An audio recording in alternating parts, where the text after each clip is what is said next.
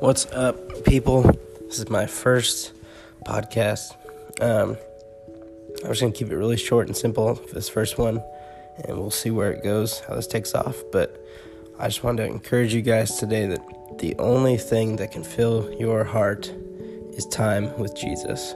There is no substitute for one on one time with Jesus.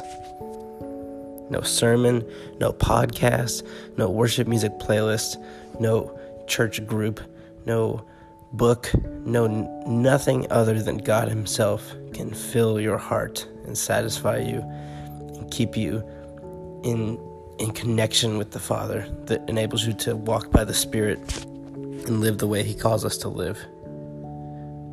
All of that other stuff is just head knowledge or emotion or whatever it might be, but it is not God.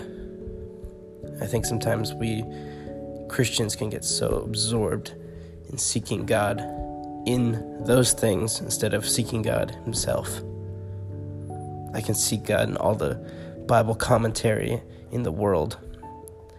But if I'm not actually spending time with God Himself, if I'm just reading to learn things, it's pointless. If I'm not seeking time in prayer and time where I read the word and I beg God to speak to me, is worthless. And I fight that battle every day. I wake up every morning and I have that thought I should read my Bible, I should pray. And then I go, well, I need to go do this and this. And so I go do things. And then by the time I've done that, it's time to get started with my day. And then by the end of the day, I realize I never gave God my time.